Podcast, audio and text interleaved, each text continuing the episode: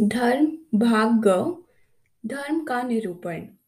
धर्म कभी बदलता नहीं, वह सनातन है। पारिवारिक जीवन के जो आदर्श कवियों ने वर्णन किए हैं, वे दूसरे देशों में भी हैं। पति धर्म तथा पत्नी धर्म के आदर्श आदि। धर्म और मत में बहुत भेद है। राय ही मत है। प्रतिदिन के कार्य करना मत है। जो बदल जाए वह मत है।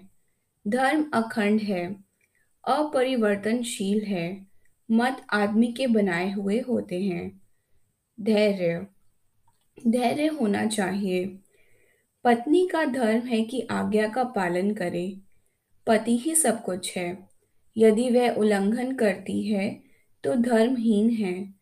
राम के वन जाने पर कौशल्या जी ने कहा कि राम मुझे वन साथ ले चल। यह नहीं कहा कि तुम मत जाओ, क्योंकि पति की आज्ञा थी। पर राम ने बताया कि पति को छोड़कर जाना धर्म नहीं है। अतः आगे कौशल्या जी ने जाने को नहीं कहा। सहनशीलता। धर्म जीवन तत्व विज्ञान है।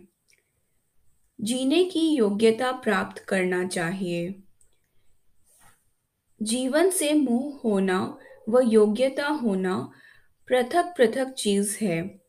प्रकृति के थपेड़ों को सहन करना ही योग्यता संपादन करना है। जीने के लिए योग्यता संपादन करनी चाहिए। सहनशील बनो। प्रकृति व मान अपमान को सहन कर सको। इसके बिना धर्म नहीं है। धर्म दूसरा करे, फल हमें मिले। दूसरे के कार्य से अपना कार्य नहीं होता। दूसरा रोटी खाए, पेट अपना भरे, यह नहीं हो सकता। यह पालन करना कठिन बात है। दमन पशुओं, आदमियों को दमन कर लेना सहज बात है।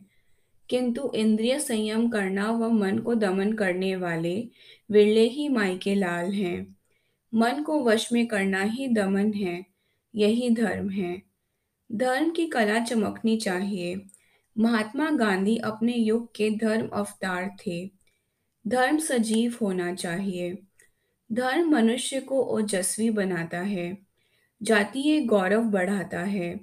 धर्म को धारण करना चाहिए। मतवाद के धर्म में पुरुष को अपने पर ही विश्वास नहीं है। तीर्थ आदि, गंगा स्नान आदि करना मत के अंदर है, जो धर्म नहीं है। धर्म तो जीवन तत्व विज्ञान है। आडंबर से बचो। मत में कोई बात निश्चित नहीं। धर्म निश्चित है।